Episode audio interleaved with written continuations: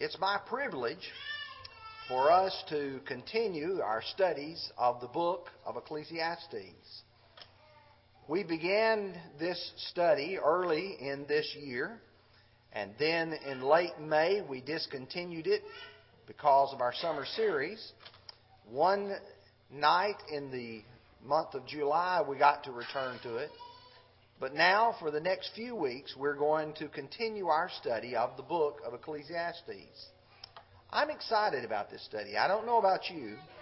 But the reason why I get excited about the book of Ecclesiastes is because it answers my questions.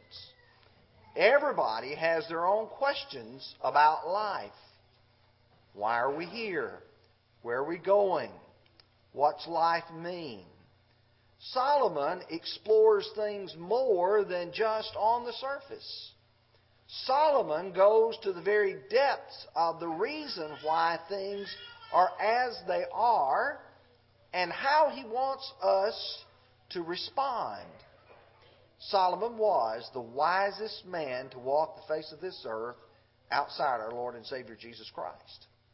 For that reason alone, it's worth our time, it's worth our effort to read and study the book of Proverbs because it reveals to us the many great sayings of Solomon. But the book of Ecclesiastes is just a little bit different. What is different about it, it takes life and breaks it down for us. Tonight I want us to talk about the ponderings of the preacher now and then. You see, Solomon pondered, but not just for his own personal enrichment. He did this to be able to explain to others the meaning of everything. I want you to notice with me chapter 9 and verse 1.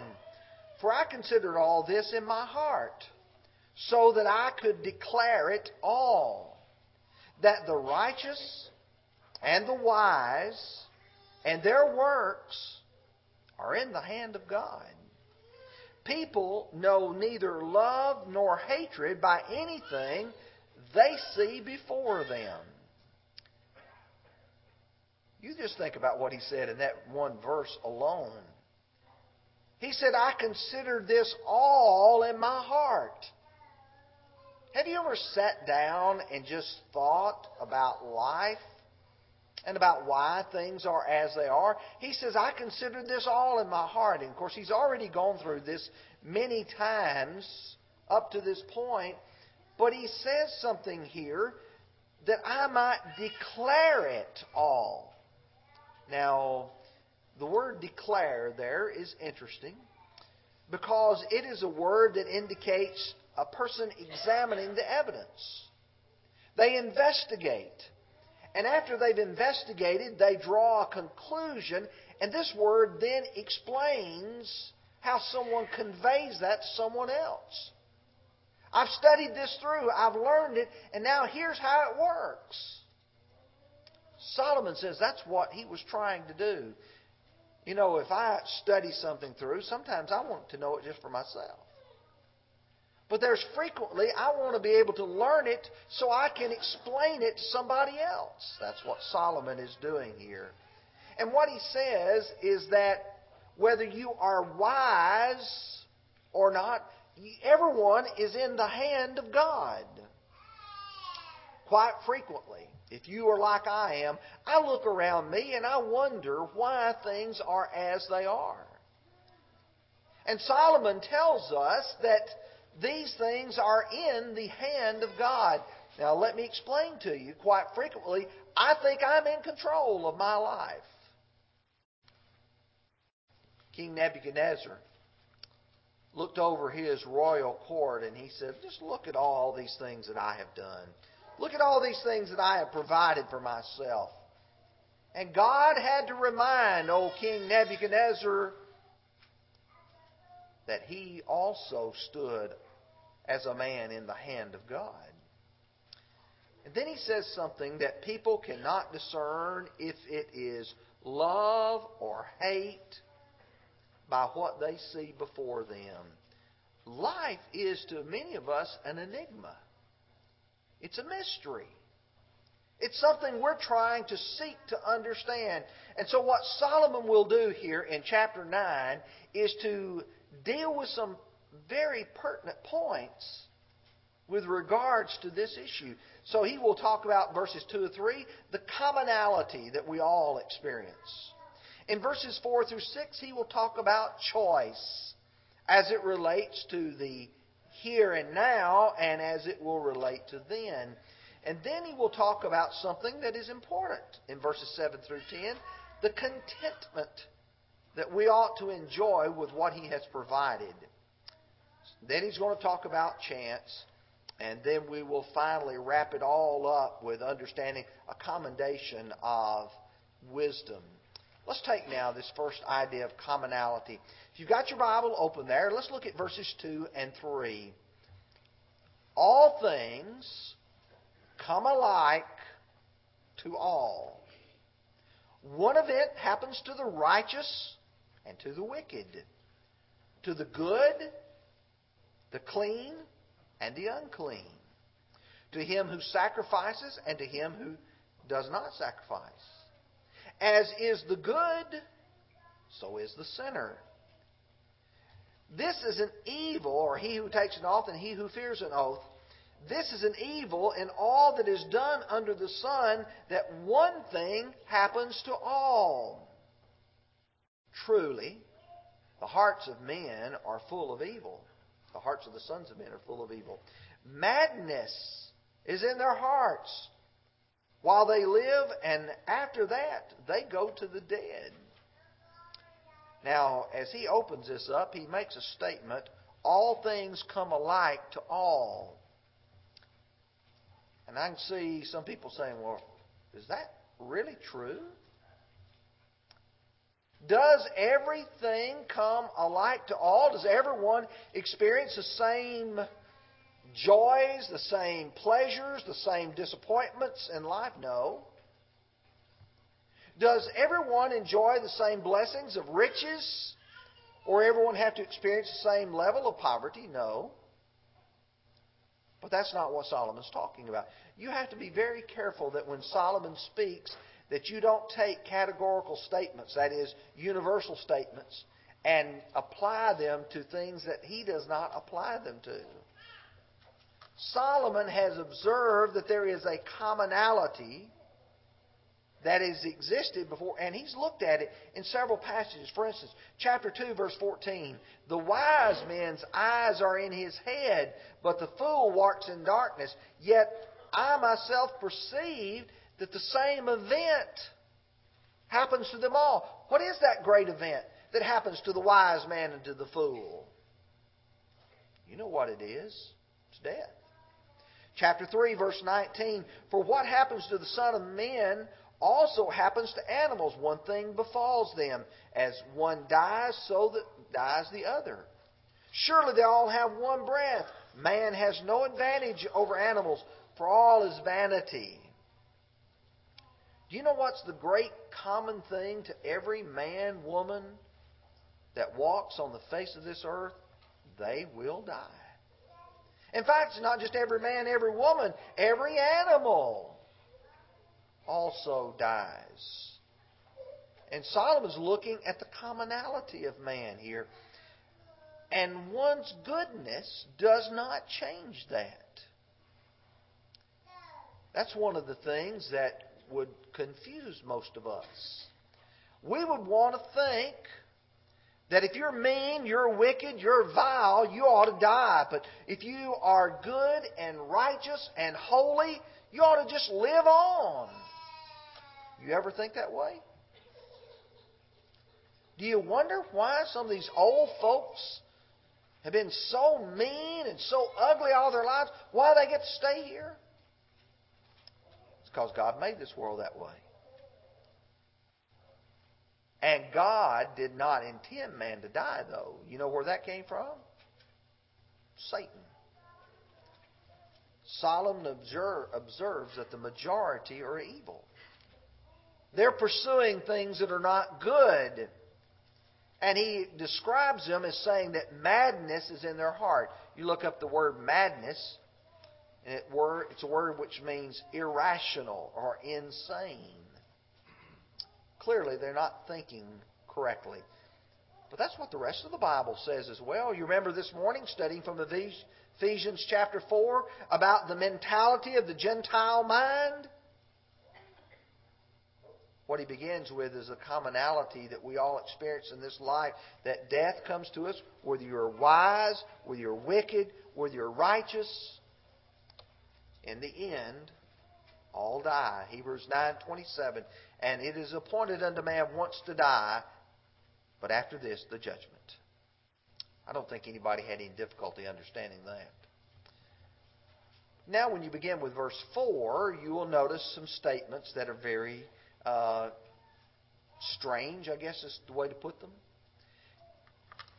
But for him who is joined to the living, there is hope. For a living dog is better than a dead lion. For the living know that they will die, but the dead know nothing, and they have no more reward. For the memory of them is forgotten. Also their love their hatred and their enemy, envy, have now perished. Nevermore will they share in anything done under the sun. If you look at this life only, what do you see? You see no justice. There's difficulty in understanding it. There's no sense in which you and I feel like that everything works out okay. Now, I ask you to think about that. You find a very righteous person, and the dreaded disease cancer afflicts their body. And in your mind, you're looking, you're saying, why does that happen to such good people? If this life is all there is, then it seems like life has been terribly unjust. But Solomon keeps telling us you don't look at just this life alone, but to all the living there is hope. Because the choices I make now do make this all relevant.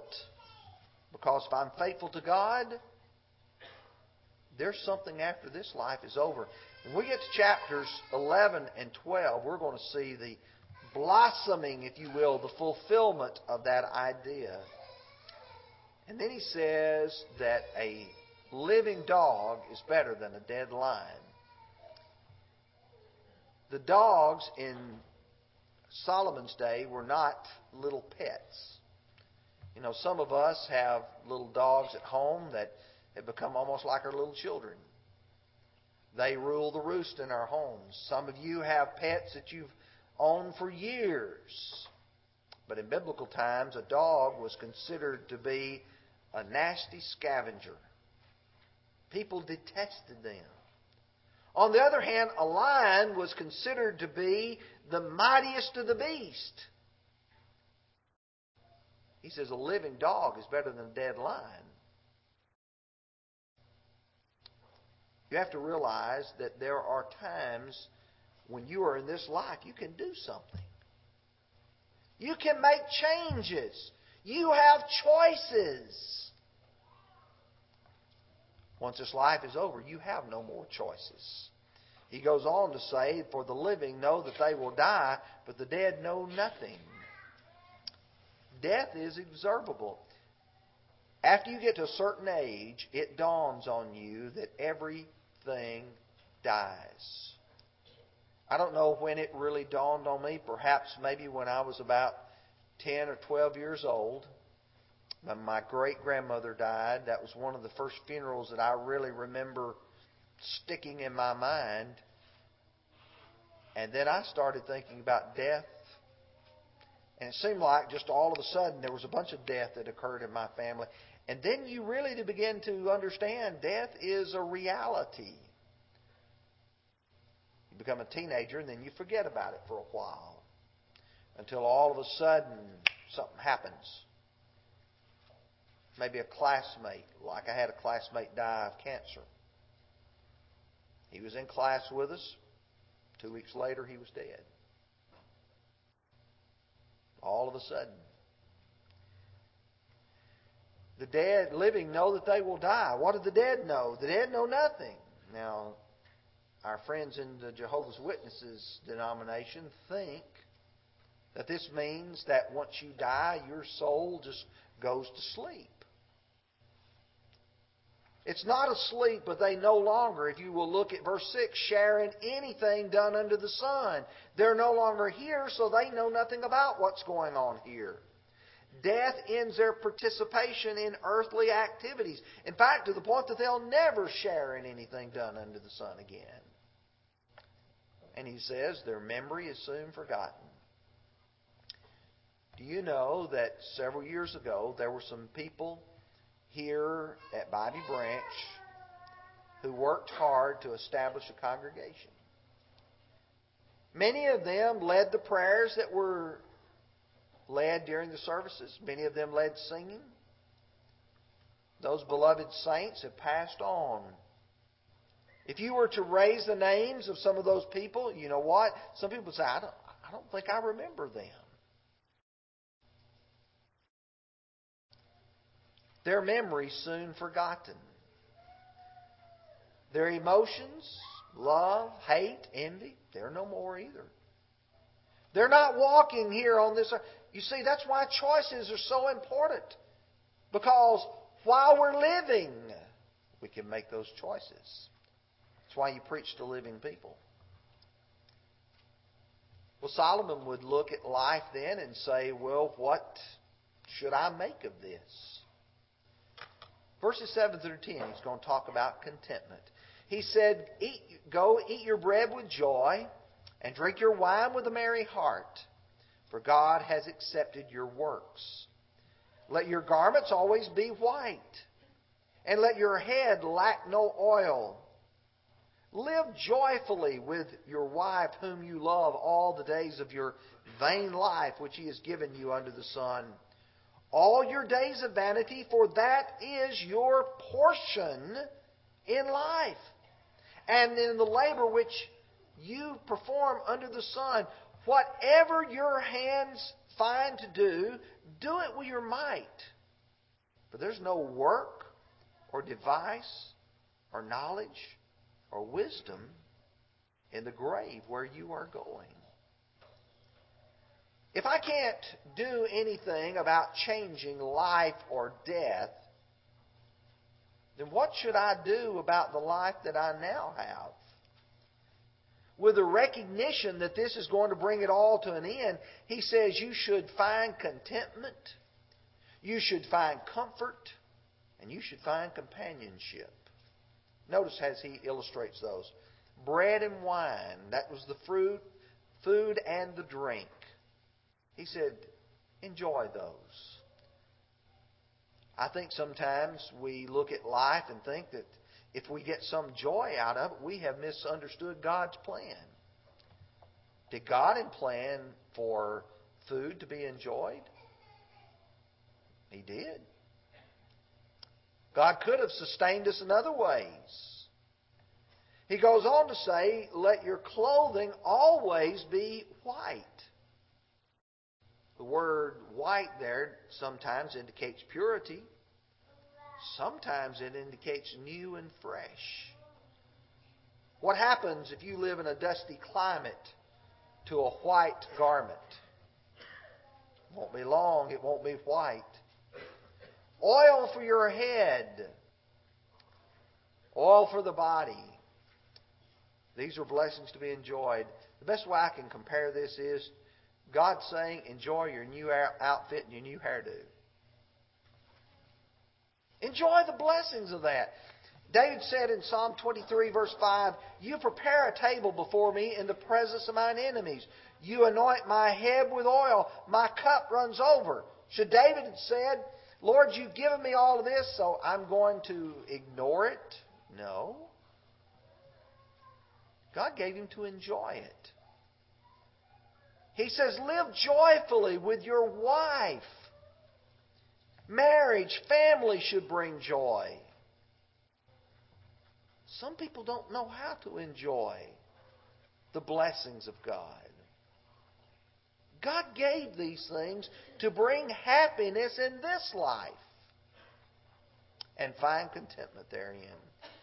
Then he says something in verse 10 where he says, Whatever your hand finds to do, do it with all your might. While you have this opportunity to enjoy this, don't let it slip by you. Colossians chapter 3 verse 23, and whatever you do it heartily as to the Lord and not to men. Realize, enjoy what you have been given and make sure that you understand it all comes from God. Number four is chance. Look with me at verses 11 and 12. I returned and I saw that under the sun that the race is not to the swift, nor the battle to the strong, nor bread to the wise, nor riches to men of understanding, nor favor to men of skill. But time and chance happens to them all. For man also does not know his time, like fish taken in a cruel net like birds caught in a snare. So the sons of men are snared in an evil time when it falls suddenly upon them. There are five different things that Solomon lists here. And he points out that the most talented do not always finish first. First thing he says, the race is not always to the swift. You know, you've seen people who are, on paper, the ones who are supposed to win. If that were the case, then there would be no need for the Olympics. Just go ahead and say, the guy's in first place, we're going to give him the gold medal. No, they run the race. Why? Because on that particular day, somebody else may be faster. Someone else may want it more. Somebody else will strive a little bit harder. He says the battle is not always to the strong either. You can have one nation that appears to be much more powerful find themselves falling before a lesser nation. Bread is not always to the wise. And when you think of bread, sometimes it's a, a figure. For instance, like give us this day our daily bread, our livelihood. It's not always to the wise. And then he says, riches to men of understanding. I don't know if you've ever heard this phrase. I heard it a lot when I was a kid. If you're so smart, why aren't you rich? Sometimes the most brilliant men are not rich. They may have knowledge, they may have understanding, but they didn't have the right opportunities. Nor favor to men of skill. Favor is the idea of popularity and being appreciated. What you find is there are two factors that limit each of these time and chance. You may be at the right place at the wrong time. You might be at the right time but the wrong place. Or you could be like me at the wrong place at the wrong time. And Solomon is saying that can factor in. And then this word chance, and don't think of chance as if it is just you know, just some event just happened to happen at that time. This is something unexpected as an event from our perspective, not from God's perspective. God knows what's going to happen. But from our perspective, we're just like that bird that gets caught in a snare or a fish that gets caught in a net. That fish is just swimming along. He thinks life is going along just fine. All of a sudden, the net just rises up around him and he's caught or the fowler's snare. They call it the bird catcher. The bird flies in. He thinks everything's all right, but then he can't fly out. We're going through life, and it appears that everything is just random. No, it's not just random. Notice the way he says, His time. His time.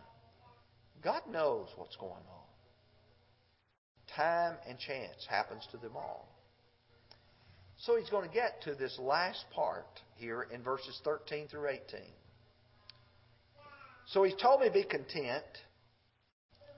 And now he's saying, here is something I would commend to you. This wisdom I have also seen under the sun, and it seemed great to me. There was a little city with a few men in it, and a great king came against it, besieged it, built great snares round it. Now there was found in it a poor, wise man, and he by his wisdom delivered the city, yet no one remembered the same poor man. Then I said, Wisdom is better than strength. Nevertheless, the poor man's wisdom is despised, and his words not heard. Words of the wise, spoken quietly, should be heard rather than the shout of fools. Wisdom is better than the weapons of war, but one sinner destroys much good. Wisdom I have seen under the sun. What does it profit? You look around about you and you ask the question if I could choose to be wise or be a fool, which one would you choose? Well, obviously you'd say, I want to be wise. But then you have to ask the question well, is it any more valuable to be wise than to be a fool? The commonality that he talked about earlier Everything's going to happen to everybody the same. We're all going to die. Solomon said, even if you look at life and you see where it could go and you can see how things could respond, you still should want to be wise. And so he uses the illustration of a poor man in a small city being able to resist a powerful king. You would normally think that the wise or the powerful king, because of the smallness of the city, could conquer it. You know, I seem to remember Joshua and his advisors thinking that the little city of Ai, do you remember it? Oh, we don't need many men to go up there. It's it's small, it's insignificant. Oh, but you you lost, Joshua. The last part of verse 15 could be translated, No one listened or remembered that same poor man. That agrees with verse 16 when he says, Words are not heard.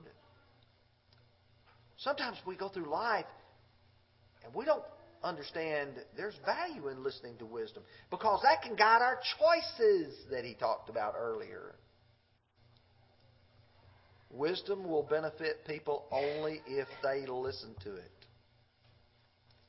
and a sinner can destroy much good. It's really, as you look at life and you choose which you're going to follow, he says, I'm commending wisdom.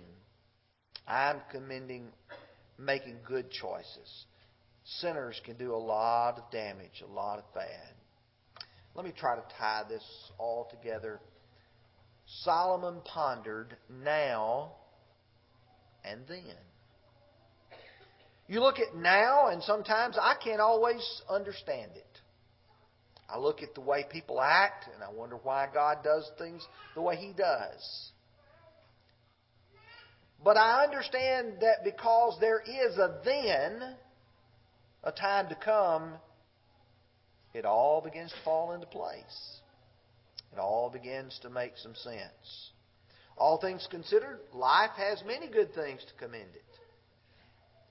You can enjoy this life and all that God has provided to you in it. One only has time in this life to prepare for the next. Don't squander it. Very important passage, Ephesians 5:16. Redeeming the time because the days are evil. We live in a time when men don't love the Lord as if they ever did. We live in a time where there's a lot of of wicked choices before us. As if those wicked choices didn't exist in the previous generation. Solomon is saying, look at the time you have. Look at the choices you make. Listen to the wise and make wise choices. And where we end, what would be the wise thing for you to do right now? You see, you do get to make a choice. Because there's more hope for a living dog than a dead lion. As long as you're in this life, you can make a choice. What is the wise choice? We're going to sing this song. And I am persuaded that the majority of this audience knows, but lest someone not know. You have to believe in God. You have to be sorry for the sins that you have committed to the point that it changes your mind. That's called repentance. You have to be willing to confess before others that you believe that Jesus is the Christ, the Son of the living God. And you have to be baptized. Being baptized is a command that God gave to us. It's not that that saves us, but it's the obedience to the command and doing what He said. There's nothing special about the water. What is special is the obedience to the Lord's command. And what God also expects us to do, those of us who are His people, is to look at life properly. Because we can see the other side. We know what's on the other side of this life. If you're not living as God would have you to live, will you not respond as we stand and sing?